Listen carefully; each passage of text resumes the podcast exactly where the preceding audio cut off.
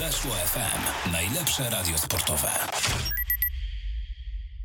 Dzień dobry Państwu. Środa, 23 dzień lutego 2022 roku. Rozpoczynamy 174 i równocześnie ostatnią audycję TSW na antenie radia Weszło FM. Przed mikrofonem Kamil Kania. Spieszę powitać się moich gości, którymi będą dziś Justyna Krupa z Interi. Dzień dobry. Oraz Mateusz Miga z TVP Sport. Cześć. E, Górnik Łęczna przyjechał e, na Rejmonta. Górnik Łęczna e, przyjechał jako zespół, no mimo wszystko notowany w tabeli niżej niż Wisła Kraków i faktycznie przez większą część meczu wyglądał troszeczkę gorzej od gospodarzy, ale mecz zakończył się bezbramkowym remisem. Dla was to jest szklanka do połowy pełna, że Wisła nie przegrała meczu, czy do połowy pusta, że spotkania nie wygrała i nie zdobyła jeszcze bramki Justyna? Zdecydowanie tutaj Wisła ma czego żałować e, po tym meczu, bo była drużyną prowadzącą grę długimi fragmentami i e, przede wszystkim oczekiwania były takie, że u siebie E, będzie w stanie z drużyną, która, z którą jeszcze niedawno radziła sobie bez najmniejszego problemu. Pamiętamy na jesieni, jak e, wyglądał mecz poprzedni z Górnikiem Łęczna. E, bramka nie była, ha, cuda tam się działy w ofensywie, było to naprawdę co oglądać. Oczekiwania były takie, że może nie aż tak łatwo, ale, ale jednak wygra. I tutaj te Dwa mecze pokazują też, e, że absolutnie nie można było wierzyć w zapewnienia, że e, w Wiśle jest jakiś proces, który prowadzi do regularnego postępu, skoro e, w meczu z takim rywalem na wiosnę drużyna prezentuje się dużo słabiej mimo wszystko, w, zwłaszcza w aspektach organizacji gry, niż na jesieni. No, dla mnie niestety ta szklanka e, też jest do połowy pusta. Jerzy Brzęczek po meczu trochę zaklinał rzeczywistość. E, tak e, zwrócił uwagę na to, że nie stracili bramki. Zastanawiał się, kiedy po raz ostatni taka sytuacja była. No były takie sytuacje, że na koniec rundy jesiennej Wisła też nie straciła gola, więc to akurat nie jest jakiś wielki wyczyn, szczególnie z Górnikiem Łęczna. No, no trener musi tą optymistyczną pozę y, zachowywać, bo w zasadzie nic mu innego nie pozostaje. No jak on na początek powie, że nic z tego nie wyjdzie, no to rzeczywiście nic z tego nie wyjdzie. No na początku meczu się przecierałem oczy ze zdziwienia, bo y, no piłkarze Wisły poruszali się zupełnie inaczej niż w tych ostatnich spotkaniach. Widać było, że to taka mm, no chyba presja jednak na, na, tych, na tych piłkarzy, y, na których, którym to ciążyło wyjątkowo, została z nich zdjęta.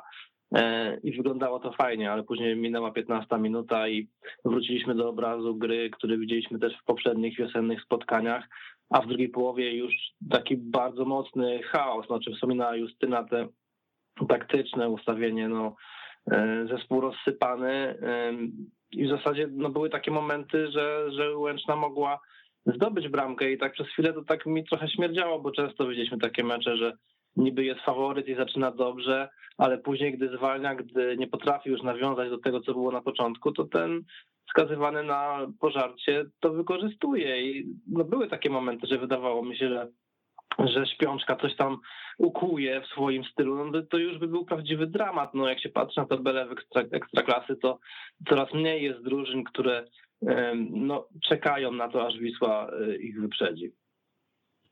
No, śpiączka okazji do tego był kuć nie miał. Miał Przemysław Banaszak i powiem szczerze, że to był taki moment, w którym pomyślałem sobie, no to za chwilę może paść bramka.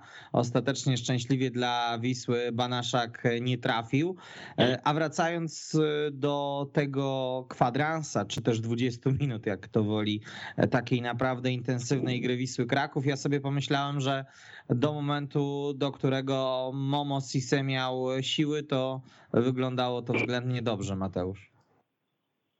No, no tak, no, no było kilka pozytywów w tym meczu. Na pewno właśnie postawa Sise, który momentami przypominał właśnie Jeboaha, e, no bo umówmy się, dobry skrzydłowy gra mniej więcej zazwyczaj bardzo podobnie, tak? No chodzi o to, żeby wygrać na boku pojedynek, e, pociągnąć akcję do przodu i ściąć lub dośrodkować i były takie momenty, że no Sise sprawiał obrońcom Górnika bardzo dużo kłopotów. Widać jednak, że ten chłopak coś, coś potrafi, bo po debiucie to wydawało się, że jest kompletnie nieprzygotowany i jak ktoś słusznie zauważy, wygląda jego mimika, jakby został wysłany na front wschodni wbrew tego, co, co by chciał robić i jest Wiśle za karę. Na szczęście chyba gdzieś udało się nad tym popracować i coś ten chłopak do tej drużyny może wnieść, no tylko y, no 15 minut czy, czy 20, no to jest za mało, no nie, nie starczyło na Górnika Łęczna, a za chwilę Wisła będzie grała z silniejszymi rywalami, więc no to bym zapisał na pewno wśród,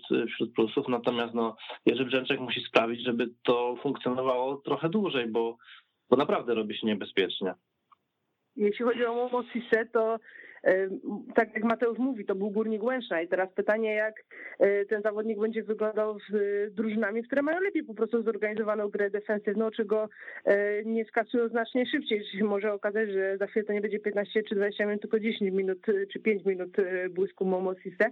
Natomiast i tak ja mimo wszystko byłam pozytywnie, zaskocz pozytywnie zaskoczona, tak jak Mateusz po tym pierwszym meczu, Chociaż i tak uważam, że jeżeli się planowało zastępować Błaha e, jakimś skrzydłowym, to jednak należało postawić na zawodnika, który będzie od razu dawał większą jakość, a Momo System mógł być bonusem, który, który dodaje e, kolorytu i jest jakimś e, projektem przyszłościowym. Tutaj postawiono tylko na projekt przyszłościowy, więc pytanie, na ile to będzie, na ile starszy czasu na, na poznawanie możliwości tego zawodnika w Ekstraklasie Wiśle, czyli zmierzamy do tego, jakie będą dalsze losy y, Wisły w Ekstraklasie. Ale y, jeśli chodzi o pozytywy, no to powiedzmy z przodu jeszcze jakieś y, przebłyski były w tym meczu, bo też startuje Wisła od dosyć marnego poziomu na wiosnę, jeśli chodzi o tę ofensywę, więc każdy przebłysk jest na plus, bo wiadomo, bramek E, nie ma, więc chociaż nawet stwarzanie sytuacji cieszy. Tutaj e, to, że trochę aktywniej e, prezentował się Stefan Sawicz do linii pola karnego oczywiście, bo potem już trochę tracił głowę oraz to, że Dorhugi miał też przebłyski po wejściu na boisko, ten strzał w poprzeczkę, to już coś tam się działo bardziej pozytywnego niż w dłuższych fragmentach poprzednich dwóch meczów. Natomiast nadal brakuje y, celnych strzałów, y, goli. Celny strzał był y, niby zapisany w statystykach, ale to nie było jakieś potężne zagrożenie. Także tutaj jest minimalny krok do przodu, ale cały czas ta, ta ofensywa to są tylko indywidualne przebłyski, to nie jest jakiś potężny, potężna zmiana jakościowa. I trudno w tym momencie się spodziewać, żeby był zawodnik, który będzie w stanie zmienić to jakoś, jak za dotknięciem czarodziejskiej różdżki. To jest kwestia dogrania e, tych zawodników nowych, a starzy na razie kompletnie nie rokują, bo Kliment na Klimenta w żaden sposób nie podziałała na przykład zmiana trenera motywująco. Widać, że wręcz odwrotnie. Jeżeli jeszcze mogę nawiązać, z czego my się cieszymy, tak, że Wisła zagrała z Górnikiem Łęczna dobrze 15 minut, że oddała tak. celny strzał, no to jest po prostu dramatyczne. No, przyjeżdża Górnik Łęczna, w środku pola ma Szymona Drewniaka, Janusza Gola, czyli piłkarzy raczej niechcianych przez inne kluby. No może Gol gdzieś tam by się jeszcze zahaczył. I w tej drugiej połowie dominuje w środku pola. Wisła tam przegrywa walkę, po prostu nie istnieje i to też wpływa później i na grę obronną, i na grę do przodu. No, jak zacząłeś, czy jest do połowy pełna, czy do połowy pusta, to im dłużej o tym rozmawiamy, to wydaje mi się, że jest prawie, prawie zupełnie pusta. Stłuczona jest, w ogóle nie ma szklanki. Słuchajcie, to jest właśnie moment, w których. To jest właśnie moment, w którym e, chciałbym Was e, zapytać o to, czy Wy spodziewaliście się większego wow w ramach tego efektu nowej miotły, bo wiemy, jak dużo w Polsce się o nim mówi i mam wrażenie, jak wiele sobie po nim obiecywano w Krakowie, kiedy Adriana Gule e, pożegnano Justyna tutaj z wypowiedzi działaczy wynikało, że oni bardzo liczą też na efekt taki mentalny, psychologiczny, y, na taką zmianę, to też Jarosław Królewski tutaj wczoraj w wywiadzie podkreślał, że tutaj są też rezerwy. Natomiast na ten moment jeszcze aż tak bardzo tego nie widać, chociaż teoretycznie rzeczywiście y, nowy trener mógłby wykrzesać trochę więcej mentalnie z takich zawodników właśnie jak Hugi czy Sawicz, bo oni byli, powiedzmy sobie szczerze, ja też o tym wczoraj wspominałam, y, troszeczkę na, u Adriana Guli na boku, y, trochę odsunięci na początku, może nie w sensie, że odsunięci od składu, ale od takich jego pierwszych wyborów nie do końca ufał na początku tym zawodnikom, miał do nich różne zastrzeżenia, oni to czuli. Potem trochę się to zmieniło, ale cały czas zarówno Savic, jak i Hugi to byli tacy zawodnicy, którzy no, wiedzieli, że nie ufa im w 100% trener i nie do końca w 100% w nich wierzy. I teraz y, taki bodziec w postaci zaufania od nowego trenera, to mógłby być e, rzeczywiście jakiś taki czynnik, który, który sporo w nich wyzwoli, tylko no pytanie, czy, czy nie za wiele oczekujemy, jeśli chodzi o sam ten pierwszy mecz, może to jest kwestia procesu, bo e, też e, takie rzeczy jak poprawa gry przy stałych fragmentach gry to w Wiśle jest, niezbędne, no to jednak wymaga chwili, żeby to dopracować, tego się nie zrobi w tydzień. Tak samo kwestia ewentualnie korekty w przygotowaniu fizycznym, co też e, jakieś tam plany są w tym, w tym względzie po tych wypowiedziach na temat badań, to wiemy, że tam trochę popracować, to jest nowy trener nad szybkością i tak dalej. Justyna, Tutaj, a czy Wisła ma no czas na, to, na ten proces? To już jest problem Wisły. To nie ja zwolniłam trenera po dwóch meczach e, po starcie e, rozgrywek w nowym roku, zamiast ewentualnie myśleć o tym wcześniej, prawda? Jeżeli rzeczywiście nie byli przekonani do e, wizji i pracy Adriana Guli, a już jesienią było widać, że Adrian Gula sam jest nieco zrezygnowany, widzi problem przed sobą, widzi taką ścianę i wielokrotnie widzieliśmy po nim, że no nie ma trochę koncepcji, jak te problemy Wisły rozwiązać. I no jesienią już, już były sygnały, że działacze zastanawiają się, czy to w dobrą stronę idzie. Mieli prawo po takich porażkach jak 0-5 ze Śląskiem, a jednak postanowiono dać temu trenerowi przepracować okres przygotowawczy. Niejako zmarnował się ten okres przygotowawczy i teraz po dwóch meczach zastanawiamy się, czy nowy trener ma czas. No nie ma tego czasu, ale to już jest jakby konsekwencja wyboru działaczy słowo proces to chyba e, powinno zostać wymazane na chwilę w słowniku kibiców Wisły i, i działaczy, bo, bo e, no, wszyscy mają dość tego procesu, chcą zobaczyć punkty. E, ja bym chciał się przystawić czy zatrzymać, bo on zrobił rzecz niesamowitą w tym meczu, bo zagrał równocześnie mecz fantastyczny i mecz fatalny. Trochę tak jak Michał Pol, który równocześnie łysy i kudłaty, bo, bo, bo Samic musiał się w tym meczu podobać. E, podejmował e, mnóstwo fajnych, odważnych decyzji, e, mijał rywali, dostrzegał kolegów, napędzał te ataki, po czym ostatnie zagranie każde, jakiekolwiek by to było, czy to był strzał, czy to było podanie, czy to była jeszcze jedna próba driblingu, to ostatnie za każdym razem było nieudane. No i pytanie, co z takim piłkarzem zrobić, no bo wygląda to fajnie, natomiast nie daje żadnego efektu, raczej kończy się tym, że piłkę przejmuje rywal, więc ja nie wiem, gdzie tu jest problem, czy to jest mentalny problem, czy, mm, czy po prostu, e, no chyba mentalny, no bo w pewnym momencie może e, czuje się już za, za, mocno i chce zrobić jeszcze coś, no i wtedy psuje wszystko. No, no po prostu niesamowity występ, no generalnie trzeba go ocenić bardzo słabo, bo e, fajnie się to oglądało, ale wpływu na, na zespół nie miało żadnego. No, Stefan Sawić to jest, mam wrażenie, zawodnik, który w ostatnich tygodniach zaczął poważnie myśleć nad swoją przyszłością. Przypomniał sobie, że wygasa mu umowa z klubem i trzeba coś zrobić, by e, zasłużyć na nową. Oczywiście on zmarnował mnóstwo sytuacji, ale Justyna, zwróćmy uwagę, że większość tych sytuacji, które zmarnował, to sobie sam wcześniej wypracował. Tak, więc ja bym aż tak kategorycznie nie oceniała tego występu. Natomiast y, ewidentnie rzeczywiście jest problem mentalny, bo to nie tak, że ten zawodnik nie, nie umie finalizować. No w poprzednich klubach y, jakoś te statystyki strzeleckie jednak miał lepsze, więc te finalizacje musi mieć na jakimś w miarę jeszcze przyzwoitym poziomie. Natomiast Wiśle rzeczywiście ma z tym kłopot, ale dobrze wiemy, że z, ze skutecznością to często jest właśnie tak, że jeżeli zawodnik się przyblokuje mentalnie, no to potem to jest kwestia odblokowania się i takiej wiary w siebie w polu karnym. Trochę schodzi ta piłka z nogi, jeżeli człowiek jest mentalnie y, taki pogubiony, nie, nie do końca wierzy w 100% w to, co robi w polu karnym, tam wtedy nie można mieć wątpliwości. Rzeczywiście mam z perspektywy kibiców Wisły nadzieję, że ten zawodnik po prostu przy odpowiednim wsparciu ze strony trenera będzie w stanie się odblokować mentalnie, a zresztą tak naprawdę i tak nie ma żadnego innego rozwiązania, bo jakkolwiek by wytykać błędy Sawiczowi, to Wisła i tak musi go wystawiać do składu, bo po prostu na ten moment nie ma lepszej e, alternatywy, dopóki kadra wygląda tak, jak wygląda, no to Sawicz i tak na bezrybiu i rak ryba, tym bardziej, że odpadł e, na najbliższy czas też trochę z tej rywalizacji Starzyński, bo trener Brzęczek e, zasugerował, że on jednak potrzebuje odpoczynku fizycznego, co jest też ciekawe, bo to samo w sumie słyszeliśmy o Piotrze Starzyńskim latem już od Guli, że on jest zajechany w cudzysłowie przez poprzedniego trenera i potrzebuje takiego fizycznego odpoczynku. Teraz się okazuje, że to jeszcze cały czas jest kłopot po pół roku. To jest też ciekawe.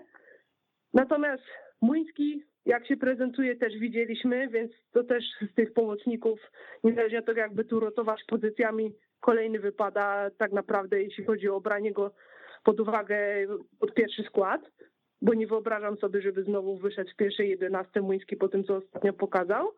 No więc ta, ten wybór się zawęża na tyle, że i tak Sawicz będzie grał, i tak Sawicz będzie grał na ten moment. Nawet jeżeli to, powiedzmy, możemy dyskutować, czy on się bardziej nadaje na skrzydło, czy tak jak ostatnio na środek pola. Tak czy siak, jeśli chodzi o te ofensywne pozycje, wyboru wielkiego nie ma. Mateusz? No, Sawiczu, już powiedziałem swoje zdanie. No, ja, ja się cieszę, że, że, że on potrafi te ataki napędzić, no ale coś tutaj się musi zmienić, tym bardziej, że e, no, osoby, których e, Adrian Gula widział jako liderów tej gry ofensywnej, czyli Skwarka i, i, i Kliment, no są totalnie bez formy. Ich wejście w trakcie meczu tylko osłabiło zespół. E, no, to też jest taki problem trochę jak z Sawiczem, że oni też potrafią w tą piłkę grać, natomiast no teraz wyglądają fatalnie no, w wszystkich tych wiosennych spotkaniach. W zasadzie nie wiem, czy jest sens teraz jeszcze z nich korzystać, e, czy, czy, czy oni potrzebują odpoczynku, żeby może zobaczyli mecz z trybun i, i żeby zrozumieli powagę sytuacji, bo może im tego brakuje. Nie wiem. Trochę nie zazdroszczę Jerzemu Brzęczkowi, bo Mm, wchodzi w nie swoje buty w dużym stopniu. Oczywiście wziął to, wiedział co robi, tak, no. E, także, także to jest jego decyzja, otrzymuje za to pieniądze i musi to dźwignąć. Natomiast nie jest to proste, bo mało jest czasu i nie wiadomo, czy, czy bardziej pracować nad mentalnością tych zawodników, czy nad tym, żeby ich fizycznie trochę podnieść, czy ich e, jeszcze na treningach trzymać jak najdłużej, żeby pewne elementy pozgrywać. E, czasu jest mało, a, a do zrobienia jest mnóstwo. Do zrobienia jest mnóstwo, a tak jak Justyna mówi, e, wykrusza się trochę e, ta ofensywa z różnych e, względów. Chciałem was, słuchajcie, zapytać o Felicio Brown Forbesa. Czy wierzycie jeszcze, że on Wiśle Kraków pomoże? Bo przed tygodniem tutaj w programie moi goście byli przekonani, że no, transfer dojdzie do skutku i nie ma o czym dyskutować. Mateusz przypadek Brauna Forbesa jest w ogóle prześmieszny. No, znaczy, nie wiem, czy jest śmieszny, to jest smutny, no bo e, to jest w zasadzie w mojej ocenie e, najlepszy z napastników Wisły. E, I jesienią kilka razy to pokazał, natomiast przystąpił do sezonu nie przepracowawszy okresu przygotowawczego, bo szykował się do transferu do Chin. Zimą nie przepracował okresu przygotowawczego, bo przygotowywał się do transferu do Chin i znów prawdopodobnie nic z tego nie wyjdzie, więc y, no, że w tym tygodniu zapadnie decyzja, że wróci do treningów. Y, będzie musiał odbudować swoją formę, powiedzmy, że za no chyba szybko w miarę sobie z tym radzi, więc powiedzmy, że za dwa, trzy tygodnie będzie, będzie do gry. Natomiast znowu nie przystąpi w pełni przygotowany, w pełni zgrany z zespołem. Y, I więc zamiast strzelić, nie wiem, w rundzie pięciu goli, strzeli może jednego albo w ogóle nie strzeli. Więc Wisła podjęła dwie próby sprzedaży obie prawdopodobnie nieudane. Straciła równocześnie e, zawodnika po części, bo oczywiście grał, ale nie grał na 100%. I tak samo będzie na wiosnę, jeżeli on wróci do gry, więc e, osłabianie trochę na własne życzenie. Podobny przypadek Exposito ze Śląskiem, e, tam też zawodnik już prawie odszedł, ale wraca i też trzeba będzie go reanimować. Bardzo dziwny przypadek z Forbesem i wydaje mi się, że zamiast nastawiać się na, na transfer, chyba warto było po prostu stawiać na niego. Natomiast no też wiem, że to jest taki zawodnik, że jak on usłyszy, że jest oferta, to bardzo chce z niej skorzystać. Trudno mu się, trudno mu się w sumie dziwić, ale, ale no czasem siła klubu powinna na tym polegać, że jednak w takiej sytuacji reagujesz i mówisz gościowi, że cię, że cię bardziej potrzebujemy i najwyżej odejdziesz po sezonie za darmo, natomiast pomóż nam w walce o utrzymanie. Ja się tutaj w pełni zgadzam z Mateuszem, bo e, oczywiście jest tak, że to nie jest tylko specyfika Wisły. To sobie musimy uświadomić, że w całej Europie, e, jeśli chodzi o takie transfery właśnie do Azji, zdarzają się takie przypadki. E, chociażby Milan Pawkow z Czerwonej Zvezdy już kiedyś też był sprzedawany do Chin, też nic z tego nie wyszło, też wrócił po kilku tygodniach do e, drużyny i dokładnie taki sam, e, taka sama historia. Tylko, że tam wchodziły w grę naprawdę poważne pieniądze, bo tam oferowano za tego zawodnika konkretne miliony. A tutaj, z tego co mówili działacze Wisły niedawno, Rozbija się to o sumę transferu nieszczególnie wielką. To znaczy oni sami zdają sobie sprawę z tego, że to nie byłyby jakieś potężne pieniądze tego Brown Force. I to mnie dziwi, bo jakby to były pieniądze ala Ashraf El Magdiui, transfer El Magdiuiego, no to może gra by była warta świeczki, ale jeżeli to są pieniądze, które w sumie nie zmienią drastycznie sytuacji Wisły, a tak właśnie jest, bo pytaliśmy o to, no to po co ta zabawa? To już tak jak Mateusz mówił, lepiej było po prostu nacisnąć na zawodnika, żeby ewentualnie takie rzeczy planować po utrzymaniu się y, w letnim okienku. Znaczy moim zdaniem to wynika po prostu z y, tego, że za bardzo ufano w to, że jednak ta kadra wystarczy, że, że jest Luis Fernandez, że jest Ondraszek i że jest Kliment. Tylko, że widzimy jak to wygląda. Luis Fernandez okazało się początek ma ze względów zdrowotnych problematyczny. Ondraszek jest nie w pełni formy, ale no to należało przewidzieć, bo dobrze wiedzieli, w jakim stanie go e, pozyskują. No a jaki, w jakiej formie Kliment też wiadomo od dłuższego czasu, więc nie wiem skąd ten optymizm. No w ogóle wydaje mi się, że tutaj zaszwankowało trochę rozpoznanie, bo no ja słyszałem od przedstawicieli klubu kilka razy, no, że oni uważają Klimenta za lepszego napastnika od Forbesa. Ja tak no, nie byłem no do końca do tego przekonany. No, no okej, okay, no może uważałem, że no, może nie mam pewnego obrazu Klimenta, bo nie analizowałem jego występów w poprzednich klubach, więc tutaj się nie wykłócałem. Natomiast no, no nie jestem przekonany, że, że racja była po, po ich stronie. No okej, okay, no można szukać formy, no ale to można szukać formy przez dwa miesiące, a nie przez, przez prawie cały sezon już. E, co do Ondraszka, no tak podchodziłem do tego transferu, myślałem, że tak bardziej przychodzi jako taki dochodzący, tak, i pomyślałem sobie, że jak ta drużyna będzie w miarę dobrze funkcjonować, to on może nawet ze dwa, trzy gole na wiosnę strzeli, bo ma takie atuty, które na polską ligę e, przystają, tak? Ma tą siłę i taką swoją zuchwałość i gdy drużyna funkcjonuje, to taki napastnik jak Ondraszek się przydaje, natomiast gdy gdy on nie ma tych piłek z przodu, no to zaczyna się kłopot i wydaje mi się, że Forbes, Forbes pod tym względem był trochę lepszy, bo był, bo był lepszy do takiego klejenia gry z pomocnikami. U Ondraszka tego trochę brakuje, no i też szybkościowo jest, e, jest na pewno słabszy, zresztą sam przyznaje, że, że najszybszy to on, to on już nie jest, także no no taka, taka trochę niebezpieczna zabawa z tymi napastnikami. No, wolałbym właśnie widzieć jednego, który, który strzela te gole e, i ewentualnie ma jakiegoś gościa, który za niego wchodzi. Natomiast no, tutaj się zmienia. Trenerzy szukają, teraz Brzęczek stawia na, na Ondraszka, no bo w zasadzie nie ma wyboru, no bo Klimat jest bez formy, Forbes leżał ostatnio na leżaku e, i to jest jedyny możliwy wybór do tego doprowadził proces budowania tej drużyny. No jednak chyba nie w tym miejscu chciała się Wisła znaleźć na, na starcie rundy wiosennej. No myślę, że na pewno nie. Tym bardziej, że ja pamiętam takie głosy, że Zdenek Kondraszek to przychodzi e, być napastnikiem numer 3 za Fernandezem i, i Klimentem, a niespodziewanie Czech został napastnikiem e, numer 1. To nie najlepiej świadczy Justyna o dwóch pozostałych zawodnikach. Znaczy w ogóle tu jest jakieś pomieszanie, jeśli chodzi o definicję tego, jaką rolę miał spełniać Luis Fernandez w tej drużynie, bo to jeżeli byśmy go mieli liczyć jako napastnika, no to okej, okay, ale tak naprawdę od początku Adrian Gula go na przykład widział jako takiego gracza za napastnika, za typowym e, napastnikiem, bardziej w kierunku dziesiątki, bardziej w kierunku takiego podwieszonego e, napastnika e, czy gracza, gracza grającego za dziewiątką, więc tak naprawdę tutaj od początku należało to trochę inaczej zdefiniować, że Luis Fernandez przychodzi bardziej do e, rywalizacji powiedzmy na, na te pozycje, gdzie ostatnio grał Savic e, i tak dalej, bardziej wzmocnienie takiej ofensywy w sensie rozegrania, bo tak też go przedstawia jak i Ramirez i tak też go e, on sam się przedstawia, że on ostatnio właśnie w takiej roli grywał w poprzednich klubach. A jeśli chodzi o napastników takich typowych, no to zostało nam wtedy trzech gości, tak?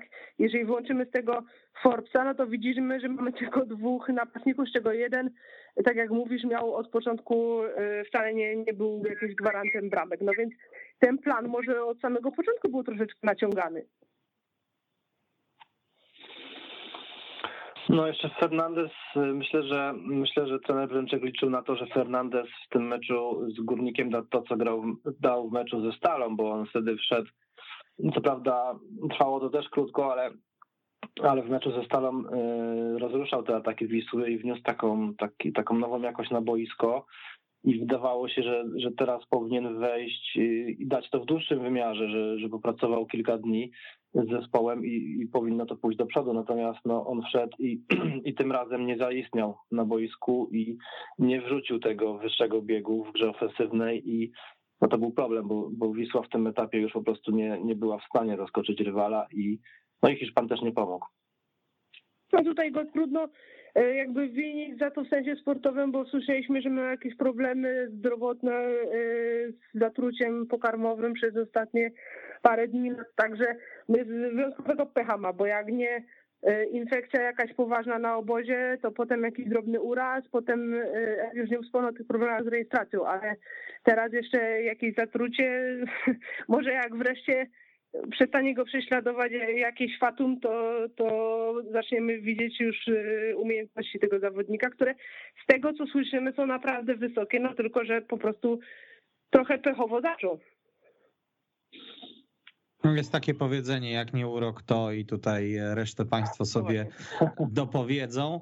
E, słuchajcie, to skoro Luis Fernandez miał być e, podwieszonym napastnikiem, jak to woli, dziesiątką, e, może opcją gdzieś do boku boiska, to dlaczego Wisła Kraków nie ściągnęła innego napastnika niż Zdenek Ondraszek, wiedząc o tym, ile Zdenek w ostatnim czasie grał, Mateusz? No, wierzyli w Klimenta, no, ja to tak odbieram. E, Zdenek został wzięty trochę po znajomości, no umówmy się, no to jakby nie to, że grał w Wiśle i, jest taki, i złapał charakter tego klubu i wydaje się, zdawało się, że wprowadzi do szatni jakiś taki fajny pierwiastek i pewnie to zrobił. E, to jakby nie ta przeszłość, tam by nie, nie przeszedł przez te filtry pewnie wyszukiwania, bo no bo i wiek, i, i, właśnie to, ile grał, i ile strzelał go, i pewnie by go zdyskwalifikował, natomiast no, chodziło o to, żeby trochę tą szatnię rozruszał. No i proszę, rozłączył nam się Mateusz Miga nieoczekiwanie, więc Justyna musisz kontynuować wątek. To znaczy ja już y, tak, jak, tak naprawdę ten wątek poruszyłam. Moim zdaniem po prostu należało inaczej zaplanować te, te wzmocnienia w ataku i być od początku świadomym, że jeżeli sprzedajemy Forza, no to musimy y, pozyskać zawodnika o podobnym profilu, czyli taką dziewiątkę, a nie zawodnika y, trochę, trochę o innej charakterystyce. O, znalazł się Mateusz. Tym bardziej, że w ogóle Adrian Gula na początku testował nawet ustawienie Force Ondraszek. Też widać było, on, on chwalił w ogóle to, to ustawienie, trochę może ryzykowne, ale widać było, że on wiąże jakieś nadzieje z Force na wiosnę, a tu nagle Bach, y, zawodnik wycięty. No tak, ale wiesz co, ja jakoś nie wyobrażam sobie e, ustawienia Felicio Brown Forbes z Denek Ondraszek. Mam no, wrażenie, że to są zbyt podobni do siebie gracze. Tak, też nas to zdziwiło, natomiast y, ewidentnie próbował to jakoś pożenić poprzedni trener i po prostu w tym sensie, że, że on cały czas starał się znaleźć miejsce dla Forbesa, bo uważał, że ten zawodnik jest mu potrzebny, no a potem nagle się okazało, że jakkolwiek jest potrzebny, tak poszedł sobie e, no może nie na leżak, ale, ale został, został wycięty z drużyny. Mhm. E, oceńmy sobie jeszcze innych e, graczy, którzy e, w poniedziałek przeciwko Górnikowi Łęczna grali. Zależy mi na tym, byśmy poruszyli temat środkowej strefy boiska, bo no, przyjeżdża Janusz Gol z ostatnim, no nie, już przepraszam, to już nieaktualne, z jednym z ostatnich zespołów e, ekstraklasy na Reymonta. Janusz Gol, wiekowy zawodnik, ja go bardzo cenię, klasa sama w sobie i on rządzi w tej środkowej strefie boiska. E, na tle tego perspektywicznego Fazla Gicia, który wkrótce ma być gwiazdą reprezentacji Macedonii na tle Nikoli Kuwelicia. No, czy to wystawia dobrą notę piłkarzom Wisły? To znaczy, e, mam wrażenie, że jeśli rozmawiamy o środku pola Wisły, to należy dać sobie już spokój z indywidualnymi recenzjami poszczególnych zawodników, bo jacy oni są, to mniej więcej widzimy. Natomiast tutaj szwankuje moim zdaniem organizacja i wspominałem już o tym e, kilka razy. Organizacja gry, która nie była dobrze najwyraźniej wypracowana przez Adriana Gulę za czasów Adriana Guli, a teraz po zmianie trenera tak jakby zawodnicy jeszcze nie przestawili się na nowe i to im troszeczkę też zajmie, bo zauważmy, że ci zawodnicy mają problem z tym, żeby e, przesuwać się, żeby blokować, e, to znaczy e, zamykać przestrzenie, blokować linię podania rywalom. W momencie, w którym Wisła traci piłkę, do końca nie wie, co ma robić w środku pola. Każdy tam jakoś indywidualnie próbuje intuicyjnie reagować, ale Litwa nie jest w stanie na przykład zmusić rywala do zwolnienia akcji, spowolnić jego poczynań, nie jest w stanie przenieść odpowiednio ciężaru gry na tę stronę, która, która jej bardziej pasuje, tak jak dobrze zorganizowana drużyna powinna być w stanie, to znaczy przenieść ataki rywala, yy, sfokusować je w odpowiedni sektor za pomocą własnych przesunięć taktycznych. W ogóle mało jest takiej zorganizowanej zorganizowanego ruchu w tej formacji. Naprawdę to bardziej przypomina chaos i to nie jest tylko kwestia jednego meczu.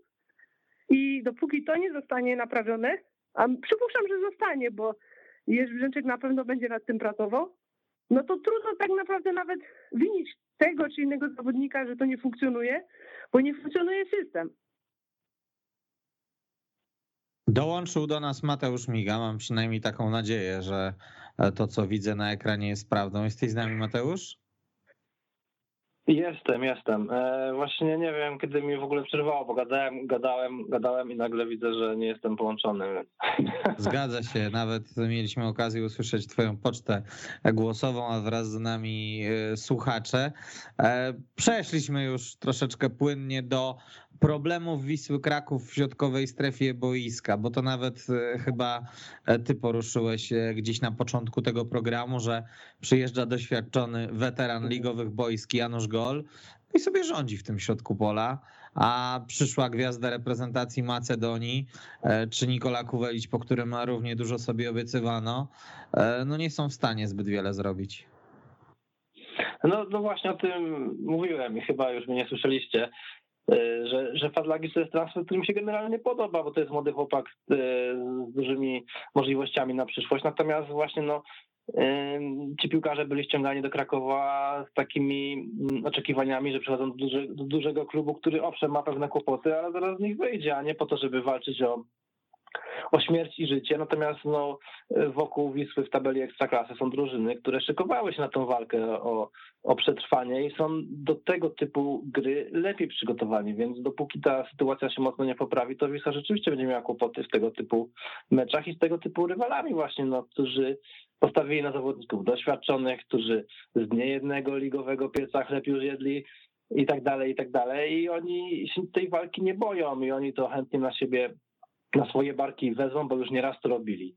Natomiast na Wiśle są piłkarze, którzy mm, w Ekstraklasie debiutują w tym sezonie albo w tej rundzie, e, a taka walka o utrzymanie w takiej lidze, która jest dla nich nowością i ta, ta presja też jest trochę większa niż na Słowacji, bo, bo ten kierunek jest popularny w Wiśle, jest większa, więc po prostu sobie z tym nie radzą. No i dopóki się nie uda tego opanować, to, to Wisła będzie miała po prostu problemy w meczach z takimi drużynami jak Górnik Łęczna, które wychodzą na boisko z nożami w zębach i, i walczą o swoje. No właśnie, słuchajcie, okienko transferowe jest jeszcze otwarte. Czego wy się spodziewacie po tych ostatnich e, dniach, albo e, nawet lepiej, kogo się spodziewacie? Może Mateusz na początek. Trochę się boję tych e, kolejnych ruchów. No z jednej strony, patrząc na mecz z Górnikiem Łęczna, uważam, że są konieczne. Z drugiej wcale nie mam pewności, że one będą trafione. No bo nie wiem, czy nagle ktoś przestawi w klubie Wajchę i powie, dobra, to ściągamy zawodników typu Janusz Gol i Szymon Drewniak, tak? No wydaje mi się, że na przykład transfer Janusza Gola byłby niezły, bo yy, równocześnie osłabiłoby się konkurencję. A natomiast no dobitnie by pokazał zmianę kierunku. Yy, być może jest to potrzebne. No trudne decyzje. No środek pola wydaje mi się yy, w obecnej sytuacji, gdy mm, no chyba, że Żukow szybko wróci do formy. Natomiast no, no, co do tego nie jestem przekonany. Jest duży wybór zawodników, a tak trochę nie do końca wiadomo, kto jest w stanie tą walkę teraz podjąć i to jest problem. No, kierunek byłby teraz dla mnie oczywisty. No, ściągamy kogoś takiego właśnie, e, kto się nie boi takiej walki o utrzymanie e, i natchnie trochę zespół i pokaże im powagę sytuacji. I, taki transfer by mi się przydał. No, gdyby taki Radek Sobolewski mógł jeszcze zagrać te kilka meczów, to na przykład ktoś taki. E, ale, ale chyba to jedyny kierunek. Justyna, mi się wydaje, że e, dość e, niską ocenę temu zespołowi wystawił sam Jerzy Brzęczek, który powiedział po meczu z Górnikiem Łęczna, że właściwie przydałby się dobry zawodnik na każdą pozycję.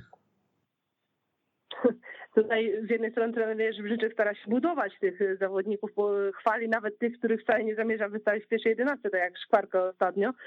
Ale z drugiej strony wysyła jasny sygnał, ja mu się nie dziwię, że potrzebuje transferów, bo prawda jest taka, że ten transfer do środka pola to trzeba było zorganizować równolegle z Fazlagiczem, bo owszem, transfer Fazlagicza to jest całkiem fajny pomysł pod warunkiem, że to jest właśnie perspektywiczna zabawa, E, dajemy mu pół roku, tak jak każdemu innemu młodemu zawodnikowi na wkomponowanie się, tak jak Petar Brlek miał pół roku spokojnie na wkomponowanie się w polską ligę.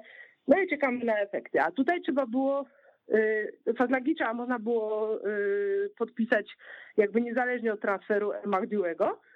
Natomiast po tym odejściu Ashafa El Magdiłego należało zawodnika o podobnym doświadczeniu, natychmiast szykować do, e, do przyjścia do, do zespołu, żeby po prostu nie stracić tej jakości i nie stracić takiego doświadczenia i tego, co Mateusz mówi. No, ten zespół jest, na, w każdej formacji tak naprawdę są zawodnicy, którzy są niedoświadczeni, młodzi, nieograni w bojach i jak zwracaliśmy na to uwagę wielokrotnie kilka miesięcy temu, no to było totalnie jakby ignorowane takie głosy a cały czas ten problem istnieje i się tylko nawarstwia.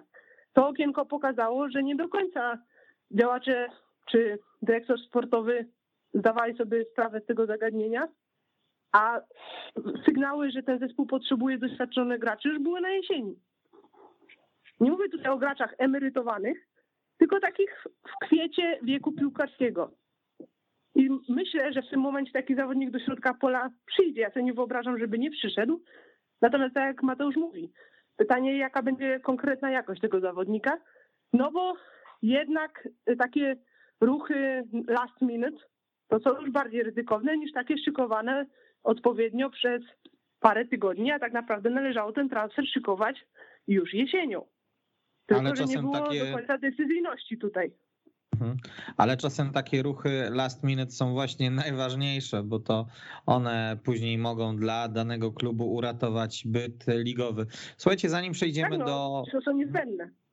Mhm. Zanim przejdziemy do meczu z Legią Warszawa, chciałbym Was jeszcze e, zapytać o jedną kwestię, bo teoretycznie w Wiśle od jakiegoś czasu wszystko zaczęło się zgadzać. Klub jest wypłacalny, klub zatrudnił dyrektora sportowego, całkiem cenionego na polskim e, rynku dyrektora sportowego z doświadczeniem nawet międzynarodowym, może w innej roli, ale, ale z doświadczeniem międzynarodowym, któremu, którego Tomaszowi Pasiecznemu odebrać nie, moga, nie można. Letnie te transfery na papierze nie wyglądały wcale źle. Nikt nie kręcił nosem, wprost przeciwnie. Mówiło się, że to wygląda bardzo obiecująco, że Szkwarka to jest piłkarz, który ciągnął Żylinę do Mistrzostwa Słowacji, uczestniczył z nią w europejskich pucharach, że Kliment to, to może być świetny e, napastnik i tak dalej, i tak dalej. Natomiast no, praktyk e, Adrian Gula, e, trener, którego kiedyś chciała Legia, trener, który miał wstępne kontakty z Lecha swego czasu, czyli starała się o niego czołówka naszej ligi. Mm, wszystko teoretycznie się zgadza, po czym wychodzi sezon, w którym Wisła jest tuż nad strefą spadkową i rozpaczliwie walczy o utrzymanie. O co tu waszym zdaniem chodzi, Mateusz? Mogę prosić o łatwiejszy zestaw pytań? To nie ten teleturniej. Jak to nie? Nie wiem, to jest do wygrania.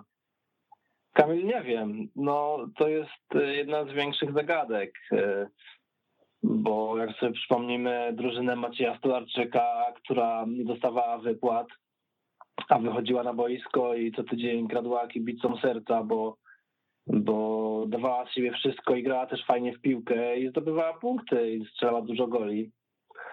E, a teraz mamy sytuację w klubie o wiele lepszą i nikt nie musi nerwowo patrzeć dziesiątego, czy mu wpłynie kasa, czy nie. E, trudno powiedzieć, no nie wiem. chciałbym, chciałbym was tu wszystkich oświecić, ale po prostu nie wiem, no. E, znaczy, jest kilka rzeczy, które mi się nie podobają. No, na pewno nie podoba mi się liczba obcokrajowców. Mówiłem o tym Tomkowi Pasiecznemu i od, odbijał piłeczkę mówiąc, no dobra, to pokaż mi Polaka, którego warto by było wziąć. No, nie, może nie rzuciłem nazwiskami od razu, ale jakbym siadł do tego, to bym znalazł w Ekstraklasie kilku piłkarzy mm, z, z polskimi paszportami i których w Wiśle bym widział, nie tylko dlatego, że są Polakami, ale dlatego, że coś potrafią sobie i mają jakiś taki charakter e, i są do wyjęcia, tak, bo nie mówię o piłkarzach z Legii czy, czy z Lecha. E, to bym powiedział, że to, jak dla mnie to jest taki podstawowy błąd. Nie podobało mi się to, jak tak było w Krakowie, nie podoba mi się, jak jest teraz.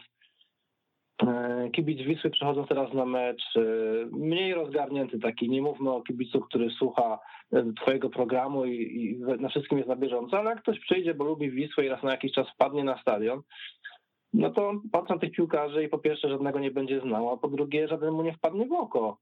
Mm, więc nie wiem, czy przyjdzie drugi raz. E, to jest chyba taki najważniejszy błąd, bo wydaje mi się, że jednak mówimy o tym, że ta piłka jest teraz wielokulturowa i, i patrzymy na y, Premier League i inne mocne ligi i tam nikt nie patrzy na narodowość, ale ale gdy jesteś trochę niżej, to warto jednak ten aspekt brać pod uwagę, bo mm, w ekstraklasie jakoś takie mam wrażenie, że gdy tych obcokrajowców już jest w pierwszej drużynie dziesięciu, w pierwszym składzie dziesięciu, dziewięciu, no to, to zazwyczaj się rzadko kończyło. No, chyba, że naprawdę stać się było na jakość. Natomiast gdy nie, no to to się tak trochę rozłaziło i później jednak rezygnowano z tego kierunku. I to, jeżeli miałbym coś e, powiedzieć, jedną taką rzecz, która mi się nie podoba, to bym się zatrzymał na tym aspekcie. Justyna, do ciebie to zdaniem, samo pytanie. Moim zdaniem e, też jest ciężko udzielić jednej odpowiedzi, e, takiego jednego, jednej rady złotej, po której by się wszystko zmieniło. Natomiast jest to kombinacja wielu czynników. Po pierwsze, zwracali już wielokrotnie uwagę i my tu w studio i inni eksperci na to, że charakterologicznie ta drużyna została no nieciekawie zbudowana, że zabrakło może graczy z większym pazurem na niektórych pozycjach. To jest też pokłosie tego, że część jest po prostu za młoda, ale zabrakło graczy z takim, takim rysem charakterologicznym, którzy, którzy radzą sobie w trudnych również sytuacjach, nie tylko wtedy jak jest dobrze, bo Szkwarka takim zawodnikiem nie jest i E, nigdy nie będzie. Hanousek takim zawodnikiem nie jest, nigdy nie będzie i tak można by wymieniać. Po drugie, mam wrażenie, że dosyć szybko u Adriana Guli stworzyła się taka drużyna podgrupek, bo był, był ten obóz czechosłowacki, można powiedzieć, jakby to powiedział Franz Muda, yy, i można mówić, że się nie liczy narodowość plus, ale to jest nieprawda. Jak masz tylu zawodników z Czech i Słowacji, trener ze Słowacji, to inni zawodnicy, no to jest autentyk zaczynają narzekać, że ze szkwarką chodzi na kawę, a z nami nie. I zaczyna się takie, takie podgrupkowywanie. Tym bardziej, że Gula miał tendencję do faworyzowania jednak tych swoich graczy. No powiedzmy to sobie szczerze. Hugi jednak był takim graczem troszeczkę przez niego odstawianym kosztem innych. E, tutaj Szkwarka wiemy, że do pewnego momentu miał pewny plac niezależnie od formy. Kliment, wiemy jak to wyglądało. Poza tym doszedł do tego jeszcze konflikt z Adim Mecheremiczem, który też nie pomógł tej szatni, bo zamiast go jakoś wygaszać, to trener go jeszcze podsycał. Nie było moim zdaniem w interesie drużyny traktowanie zawodnika w ten sposób i nawet jeżeli on miał coś za uszami, to można było to trochę inaczej rozegrać, a nie tak, że na koniec to już była otwarta wojna na linii trener-zawodnik. To nie pomaga żadnej szatni. I takich elementów było dużo. Jak się to wszystko złoży, no to wiadomo, że ta atmosfera nie była najlepsza. To, co to Mateusz mówi, że kiedyś atmosferą można było wyżywić tę drużynę. Ona za czasów Macieja Stolarczyka była w stanie samą atmosferą tak naprawdę yy, grać i, i się żywić. A w tej chwili ta atmosfera siadła. I to też jest jakaś, można się z tego śmiać, ale to są jakieś czynniki, które e, wpływają. Ale oczywiście poza tym były też czynniki czysto sportowe. I też kiedyś wspominałam o takiej rozmowie z jednym z takich dosyć doświadczonych e, ludzi ze środowiska Wisły, który po meczu ze Stalą zwrócił uwagę, że ci zawodnicy nie dostali odpowiedniego sygnału już na jesieni, że w pewne rzeczy się nie bawimy. To znaczy po 0,5 ze Śląskiem powinien być wyraźny sygnał ze strony działaczy, ze strony klubu, ze strony trenera, prezesów. To nie ma prawa tak wyglądać w Wiśle Kraków. To jest Wisła Kraków, koniec. Nie będziemy przegrywać 0,5. To nie jest proces, fajnie budujemy, a taki był sygnał, że to jest element procesu, no takie rzeczy się zdarzają i tak dalej. Nie, to powinien być natychmiastowy sygnał kategorycznie nie tolerujemy takich y, sytuacji w Wiśle Kraków, takich meczów, takich wyników, nie może się to powtórzyć, a tymczasem zdarza się już drugi raz wam w tej rundzie. Robimy naprawdę trzęsienie ziemi w tej szatni, bo nie ma mowy o takich sytuacjach. Coś takiego jak miało miejsce po y, 07 w Warszawie swego czasu. A tutaj tego nie było. Tutaj trochę się ktoś zdenerwował, ale jednak płynęło to własnym rytmem. I oni się trochę przyzwyczajali do takiego marazmu. Dobrze, słuchajcie, odpowiedzi na to pytanie, co jest problemem Wisły Kraków i tak nie znajdziemy, bo myślę, że to jest sprawa złożona i, i te nie aspekty. Nie nasze odpowiedzi? No właśnie chciałem powiedzieć, że te aspekty, o których wspomnieliście na pewno też e, mają wpływ na to, że to e, nie wygląda dobrze, ale ponieważ zbliżamy się do końca naszego programu, to ja chciałbym was zapytać o piątkowe spotkanie z Legią Warszawa, bo z jednej strony Jerzy Brzęczek cieszył się, że ma dużo czasu do meczu z Górnikiem Łęczna, do tego swojego e, pierwszego spotkania. Z drugiej strony czas pomiędzy meczem z Górnikiem Łęczna a z Legią Warszawa jest z kolei bardzo krótki. Czego wy się spodziewacie w Warszawie, gdzie spotkają się dwa zespoły o wielopoziomowych e, problemach, Justyna? Tutaj w przypadku Legii to już jest taka, można powiedzieć, degrengolada na wielu poziomach i jeżeli coś pociesza Wisłę w sytuacji obecnej, no to sytuacja Legii, bo y, tam już nie tylko sportowo to wygląda źle, po, zwłaszcza po odejściu Lukiniasa, ale wygląda to źle przede wszystkim organizacyjnie i jeśli chodzi o taką otoczkę wokół klubu, konflikt kibice, właściciel, właściciel, który sam do końca nie wie, co dalej, wszystko to mm, daje taki obraz trochę podobny do, do katastrofy, która, którą mieliśmy w Krakowie parę lat temu, za czasu krakowskiej degrengolady w klubie. I tutaj, no ja sobie wyobrażam, że ten mecz będzie bardzo specyficzny. Będzie to mecz, który będzie się rozgrywał tak naprawdę na trybunach, a y, gracze będą, będą tylko dodatkiem do tego. I Moim zdaniem kluczowe dla Wisły będzie zachowanie koncentracji w tych specyficznych warunkach, bo tam się będą cuda działy prawdopodobnie. I to nie będzie taki mecz, w którym e, wszystko się koncentruje na wydarzeniach boiskowych, więc trzeba jakoś własną motywację wewnętrzną w sobie wyzwoić i własną i zadbać właśnie o tę koncentrację, żeby niezależnie od wszystkiego, co będzie się działo, jakby z różną rywali, z, wokół tego meczu, robić swoje i wykorzystać tę sytuację. No bo tak naprawdę Wisła jest w komfortowej sytuacji, jedzie do zespołu, którego kibice chcą żegnać właściciela i robić jakąś stypę na trybunach, a nie pomagać swoim zawodnikom, więc cóż łatwiejszego niż taką drużynę ograć w teorii. No, no, no zgodzę się z tym, że to będzie mega śmieszny mecz. E, bo, bo no nie przypominam sobie takiego meczu między Wisłą a Legią, gdy obie drużyny były w tak fatalnej sytuacji w tabeli, a, Legia, no to o czym Justyna dobrze powiedziała, ta, ta sytuacja w klubie jest e, no, dramatyczno też śmieszna. Wyobraźcie sobie, co się dzieje, jakby tam Wisła wygrała na przykład ten mecz, tak? co byłoby dla nas fajnym scenariuszem. Natomiast no, kto wytrzyma psychicznie ten mecz lepiej, ten, ten, ten powinien wyjść zwycięsko albo, albo skończy się remisem. Y, no Wisła jedzie na takiej zasadzie, że nie ma tam nic do stracenia, bo akurat w tym momencie wiadomo, że punkty trzeba zdobywać wszędzie.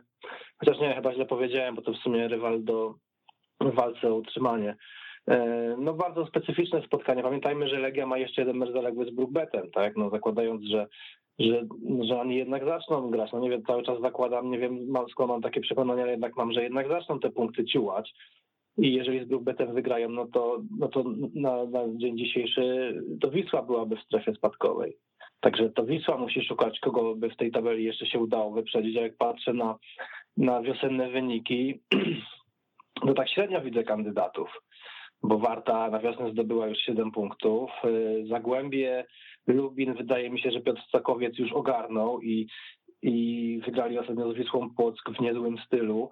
Śląsk, Wrocław jest w trudnej sytuacji, ale przynajmniej strzelają gole i też chyba mm, też chyba coś idzie w dobrym kierunku. Mm, to trudno znaleźć kogoś, kto, kto dałby się tutaj Wiśle wyprzedzić. No, E, więc może ta Legia, jakkolwiek abstrakcyjnie to brzmi, e, no to wypadałoby tam zrobić remis. No bardzo specyficzny mecz i myślę, że rzeczywiście będzie się działo wiele w głowach piłkarzy, będzie się też działo wiele na, wiele na trybunach. No jakiś taki, no pamiętam, pamiętamy wszyscy te mecze Wyspy z Legią, to ja już dawno temu, no ale gdy oba kluby walczyły o mistrzostwo, a teraz spotykają się w takiej sytuacji. No, no po prostu wielka niespodzianka, wielka zagadka dla mnie. Nie mam pojęcia, jak ten mecz będzie wyglądał i nie mam też pojęcia, kto będzie w stanie go wygrać.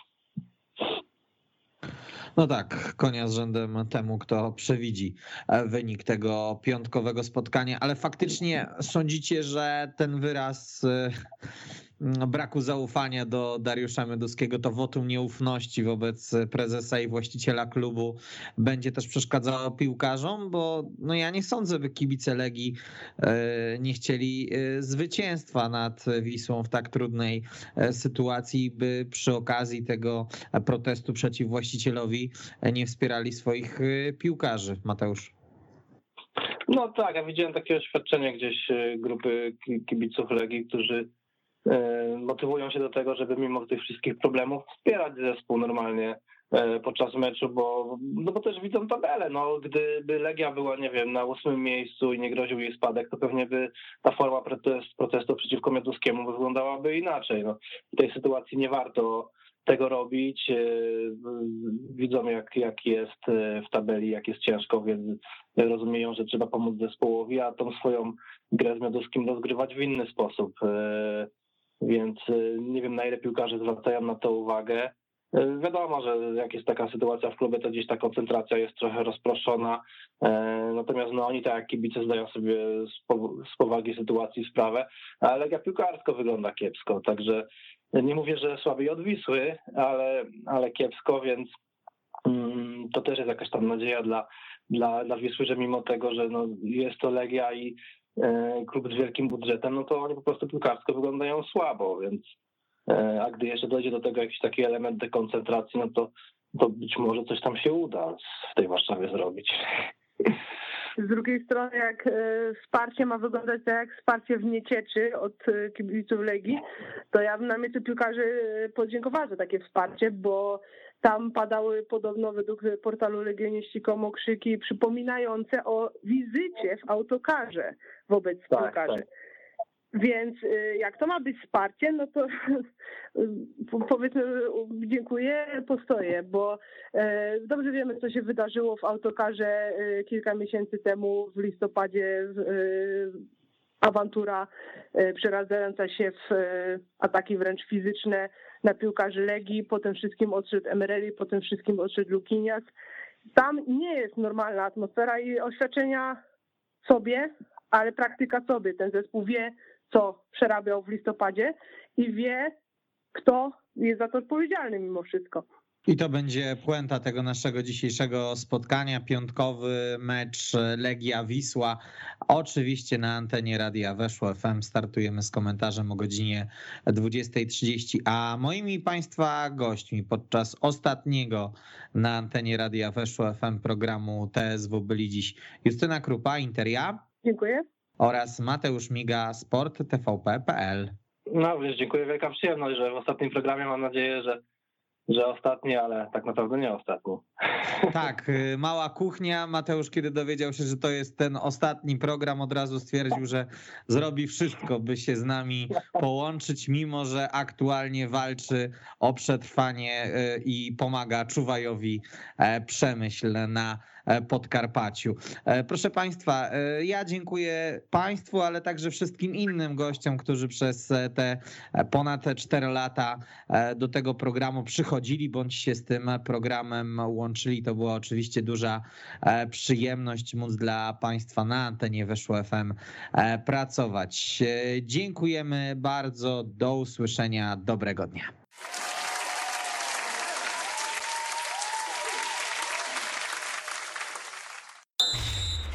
Weszło FM. Najlepsze radio sportowe.